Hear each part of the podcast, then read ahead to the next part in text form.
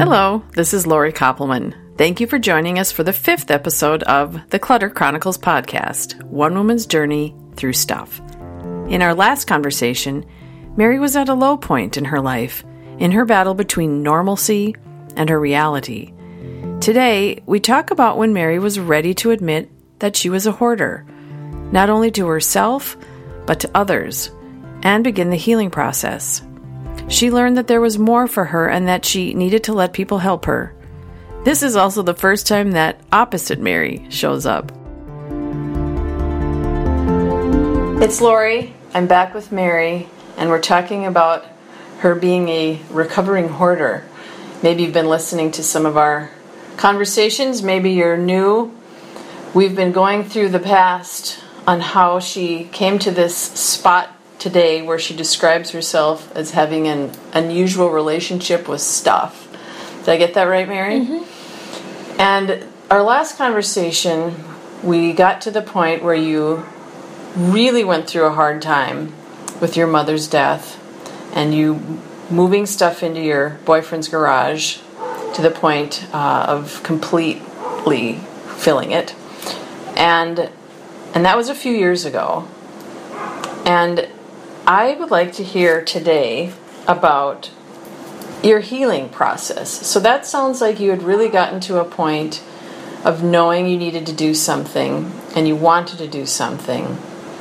And that's huge. That point is huge. And for anyone who's struggling with this, just making that decision is huge. And I don't care what it is we're dealing with in our own lives weight loss, uh, getting more organized, every single thing, people have to make a decision. And then, then things happen. And sounds like you decided something. What would you say your healing process has been like for you? Where have you found help? Um, get us up to date a little bit from those days and dark days in 2008. Okay. Well, a, a lot of my healing process came from others. Um, my brother, he, he had been suffering from some things, and he had turned me on to the idea of my diet could be causing my problems. And so I started checking out what kind of foods might be causing some issues, like making me tired or interfering with my my ability to make decisions and concentrate. And I started recognizing certain kind of foods would um, energize me or or whatever. Then I had some friends that were worried about me and encouraging me to exercise. So I, I think a, a, big thing is to, uh, I guess, get outside of my world of thinking what I need and listen to what people are suggesting for me. Like, there are people that are really worried about me. And, you know, my husband, he's never suffered from any kind of mental illness. And just his mirror looking at me and wondering what to do for me was enough to make me want to change because I felt so bad that that he he he had to suffer that with me and didn't know what to do. So, um, I would say in about uh, 2013 um, was when things started to change for me. I remember uh, going to a bookstore with the intention of getting a journal, with the idea of writing to God and saying, um, I, I'm ready to to get over this. I'm ready to change. I've been crying wolf my whole life, and this time I really mean it. And I think that once once you get to the point where you're feeling so awful and so lost, and you have nothing else to lose, you might as well just take that step. Mm-hmm. And that was kind of the opening, I think, towards a real change. Um, you know, I, I just said that I was listening to what people were suggesting. One of the things about my hoarding was that I wasn't listening to anybody. I wanted to be in control. and this is about my life, and what do they know? But we're really not supposed to live on this earth alone. We're supposed to be together and, and in community, and that's where your family and friends pick you up where you're not functioning quite right. And just the look that people would give me of sheer concern was enough to wake me up. Mm. And it's it's like there's a part of me that knew I was better than this and that there's more for me and that I shouldn't be throwing in the towel. Um, but that's just a glimpse of hope that um, that I walked with, I guess. It it's it's it's difficult to describe other than um, believing that what I'm seeing might not be reality. Mm-hmm. And trusting that there's more out there. So you had you had your husband's garage filled, or then boyfriend. Mm-hmm. Um, when did it all come into the house? Mm. Well, okay, so the rule was that I, I was deli- I, I loaded to the garage in 2008, July of 2008, and it was supposed to be out by September, you know, of that same year. Um, in all honesty, I don't think it's ever completely left because we got married in 2011, and then the rest of the stuff came. I did chisel a lot. I got rid of as much as I could with my abilities. And I think what I ended up doing was taking his the stuff out of his garage and putting it in my garage while we were still dating. Mm-hmm. So there was a lot of this moving stuff and running around with it. Um, but of course, then we get married and it all ended up back in the garage. So um, I recognized that I, I had this problem and it was hard on our marriage and it was very hard on him. And I would try to do things that would um, make sense. What would a person with this problem do? And I came across a friend who uh, did estate sales. And I thought, how perfect. I could have an estate sale and it would be my friend, friend who runs it. And it's maybe that's the key. Maybe that's all I'm supposed to have done.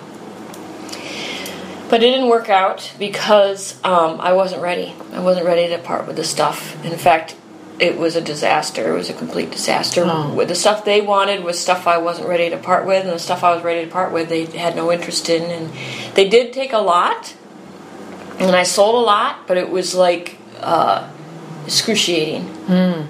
And um, ironically, there was something that I kept in my garage. Every garage sale I had, I always had this tucked away because I wanted to give it to my dad. It was a um, gas propelled um, toy plane, like from the 50s or earlier. And I never really knew what to do with it. And, you know, in my chaos of my life, I never got it to him. And I always would hide it in these sales. Well, somehow it got into the estate sale and sold. Oh. And I had taught, I had taken my dad to the preview of the estate sale, and he went through the entire sale to see all the stuff that was mine, and the only thing he was interested in was that airplane. oh man. and we kind of laughed about it, the irony. And I kept thinking, there's got to be some reason why this happened the way it did. Like, I'm supposed to be shown that my way is not going to work. That I have to change. Um, I can't expect to make money off of stuff. I have to become more generous. I have to start giving it away. And I have to start letting people help me. Mm. So that seems like a turning point. Yeah, it it was. It was horrible at the Right. time, and I thought it was going to be a setback. And what I was really afraid of is it was going to make me not go anywhere. But there's a part of me that was so angry that I was in this situation. Mm. It's just so ridiculous. And what's funny is this is my friend who helped me, and now I'm embarrassed because here I said, "Hey, I'm ready. I've been having this problem, and I I'm ready for you to come in and take my stuff." And then I I wouldn't let her do it. And in spite of that, I got rid of a lot of stuff and made money. Mm-hmm. So that's how much stuff I've had, is that I mm-hmm. could um, consider it a loss and still still make money and still get rid of a, several trailers of stuff. Um, but that was in that was our first after our first year of marriage. So 2012 was my first step, and um, I kept putting it out there that I need help, but then I wouldn't really let anyone come in to the house, and I would read about hoarding or read about things. Um, Is this when you started calling yourself a hoarder? Mm, probably it could have been, like secretively, like to certain certain safe people. I could say it. Okay. I mean, I'd have heart to heart conversations with my friends. They'd say, "Mary, you could lose your husband. What is more important?" Of course, I understand that. And they're saying, "Well, why you by you keeping that stuff, you're saying that you love your stuff more than you love him." And I'd be like, I, I get what your point is, but I'm in this hell. I don't know how to get out of it. I don't know how to make those choices to let those go. Obviously, he's number one.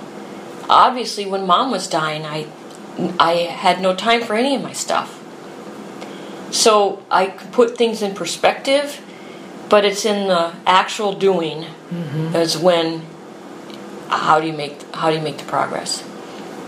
So in this progress, in this process, I should say, um, I wouldn't let anyone come in. I was afraid to have people come in. When I did have them come in, it, it was botched. We're back to square one. And for years, what I was doing that was helpful was I would write notes. And I'd say, Today, this is my goal. This is what I'm going to do. And I didn't know who I was writing the notes to, but it was just something to solidify what I was doing. And it was almost like if I could have me stand next to me and help me, I would. If I could find another, clone me, you know. And so the notes were kind of like Your better self. my better self, Right. logical self. Mm-hmm. Come to find out years later that when you find when you find yourself in an emotional state, if you write, your other side of the brain kicks in and makes you think more logically. So somehow this was actually a, a good thing to do. I came upon it by mistake, but or I should say by chance. So it started out back when um, mom was sick, I would just say, "Today I'm going to I'm going to do the dishes, and I'm going to do a load of laundry." And if that was all I got done for the day, then I got two more things done than the day before. And I would just keep track of things that needed to get done, but in my list it was I would write it as I was doing it. So it was not a to-do list, it was a done list. okay. And um, what that did is it gave me a track record that I was making progress. Well, I've continued that somewhat to this day. I still keep track. I take notes. I I know that where I was in a week ago in my life. And part of that is because you get lost in it and it's easy to think, I'm never going to get out of this. I'm never going to ever have this freedom that I'm craving. So, um, I guess that, that's where I am today. Is um, I'm more likely to talk about it, which sheds a light on it, which gives me the energy to go in and toss that piece of paper out. So I would say I'm on the other side of it. Like if there's a middle, I've crossed the middle. Mm-hmm. And I'm to the point where I'm more like um, batting the stuff away from the house to try to keep it from coming in versus the original where I was just hauling it in. Right. So you've stopped acquiring? Yep. I How will- much percent would you say? Oh. I mean, we all have to bring things I into our home. I know. It's really a sad statement because I would say, by the amount of stuff I've let go of, it would have to be 75% of it. And how could 25% still be, you know, clogging up the house? But uh, the problem is we're living in ground zero, and I count I call the house ground zero. And we have to somehow live in this mess. We don't have to. We could move. We could leave it all there. That's what my husband would like to do. But He uh, would. yeah, oh yeah. And I on some days would like to too, just lock the doors and walk away. I'm getting closer to being able to do that. There was a time where if someone said that to me, it was like they said the worst insulting thing to me, but now I get it. And it's funny because in the past, Kelly would say some remarks to me that would just flip me out. And now I see the humor in it. So I'll come home and I'll say, This house is a disaster. What are you going to do about it? and somehow it lightens it up and we're able to deal with it a little bit. And he's able to see the, the change in me. The problem is, in order to go through the stuff, it comes to the house. So if I'm working on something in the garage, I, I do work in the garage when I can, but sometimes it has to be papers or something I have to sort and have to sit on the couch or something to do it. So everything is funneled through this poor little house. But um, there's been some huge steps in the last, I'd say, six months, and the momentum's changing. That's huge. It is. So, what would be your goal for yourself? What do you wish for your house? Well, I mean, ultimate or like in the next two weeks or Let's talk ultimate. ultimate? Knowing that that's in some distant time and we don't know when that time Right. is. I, it's it's ironic because I talked about how I would find containers or cups or something and use them for things that they're not intended. Mm-hmm. My whole house is that. I would like to have a house where you go in the kitchen and anything that's in the kitchen is what belongs in the kitchen, and anything that's in the bathroom is what belongs in the bathroom, and everything fits in the in the cupboards or wherever they're supposed to be.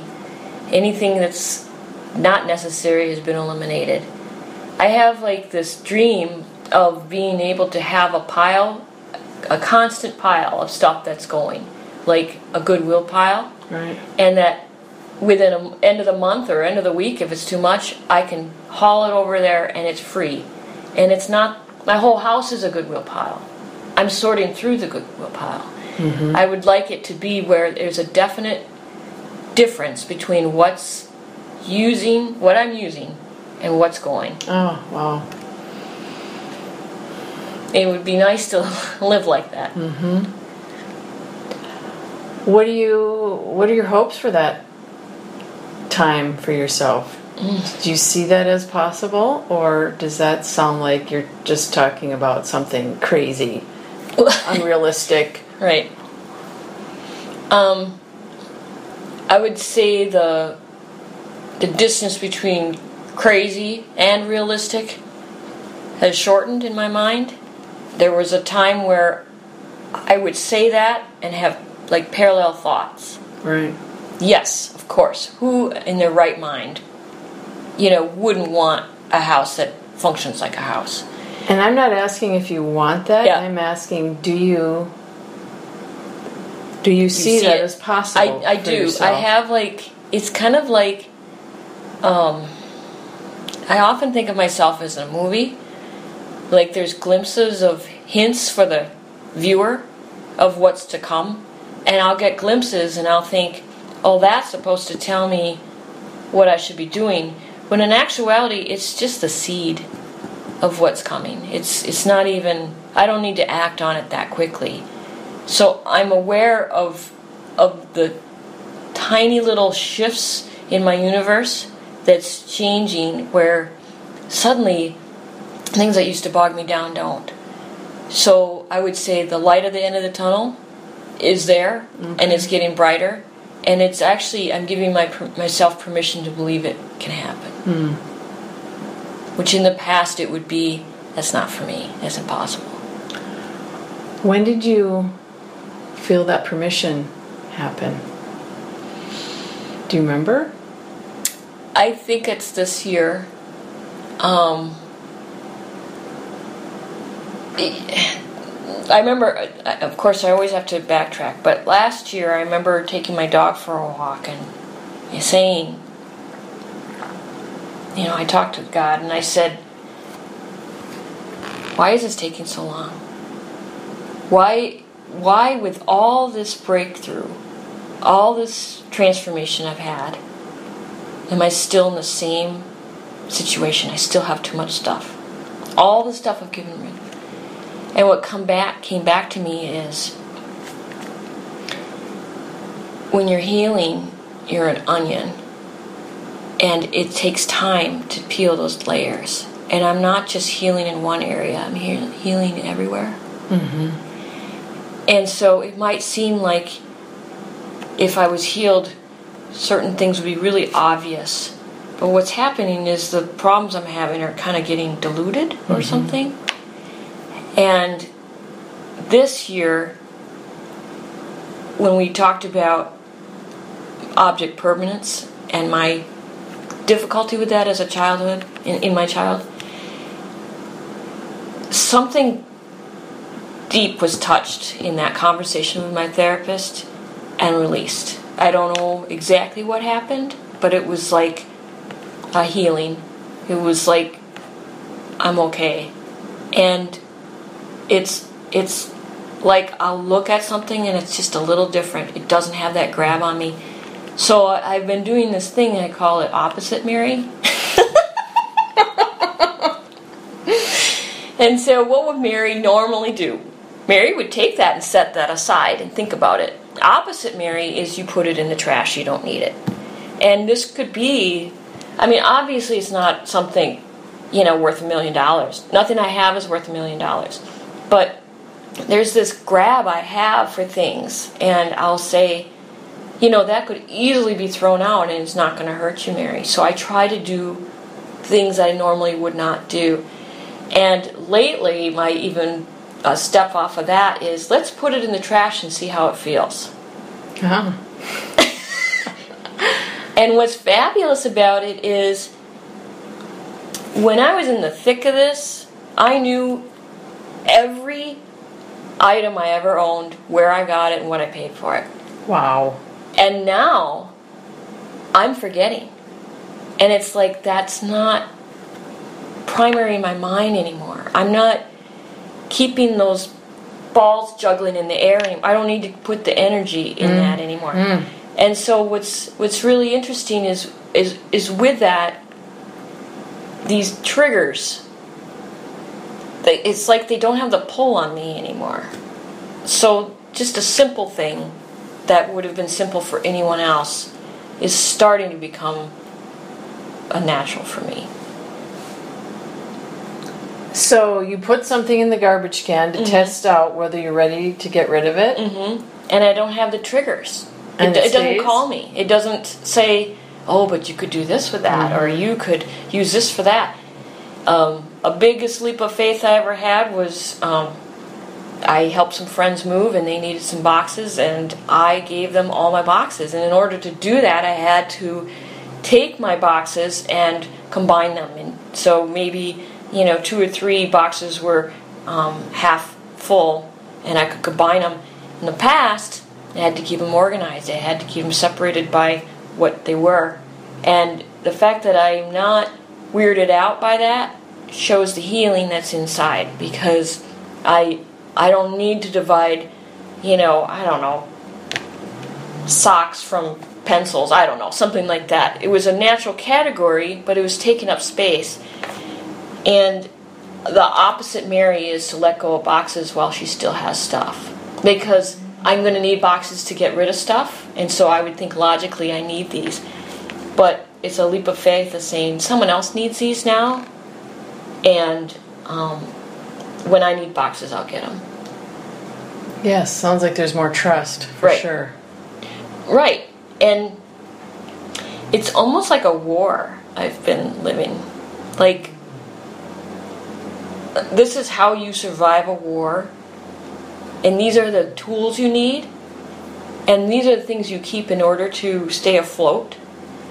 And what's really radical is to not just go after the stuff you're fighting, but go after your tools. and just my natural tendency was to keep boxes and to to go after them as saying I'm better than this. Right. They're not in control. Those were the sacred cows. Right, right. Yep.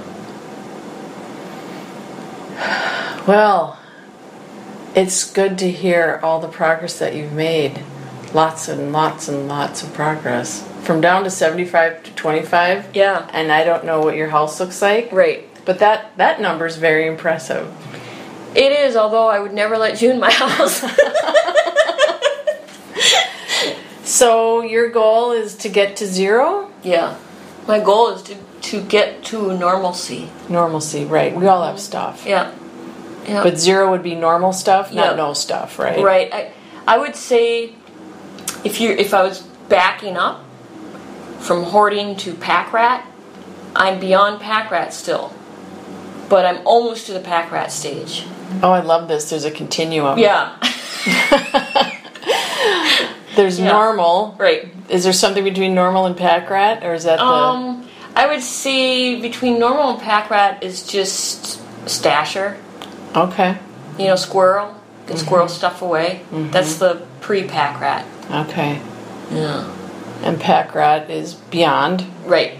And is it pack rat to hoarder after that? I say, yeah, because it exponentially changes, and it has to do with um,